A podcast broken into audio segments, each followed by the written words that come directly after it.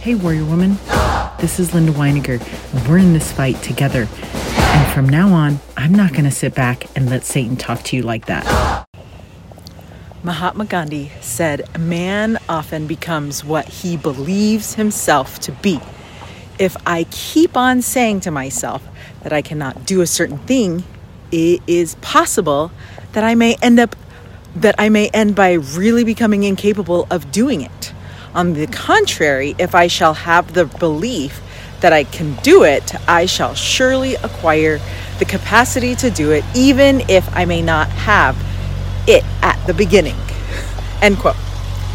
Are you the kind of person who does the trash talking when you play sports or games? Or are you the person who is trash talked to? Because that's the kind of person that I am. I can't trash talk at all whatsoever. Because I'm really bad at it and I can't even keep a straight face whenever I try. And people can always see right through me so, something I noticed when others are trash talking to me is that I can't seem to concentrate at all and just laugh through all of it. And I don't try to win anything. And I just end up losing anyways because I couldn't take it seriously. The trash talking totally works and I lose the game.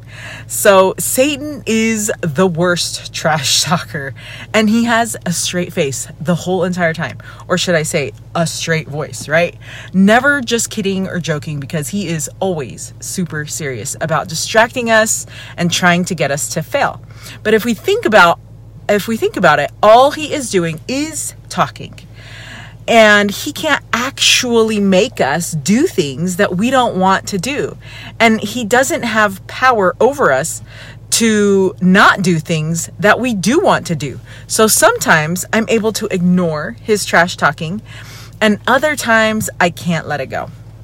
So the answer lies not in the actual content of what was said, but by the context of which I placed it or whether or not you allowed it to interrupt your thought process. In order for trash talk to be effective, I must I the receiver must choose to believe the comment. Eleanor Roosevelt once said, "No one can insult you without your permission." Her statement applies so perfectly here with the trash talking. So no one can get in your head without your permission. The only way someone else or someone else's comment can have an impact is if you choose to believe it.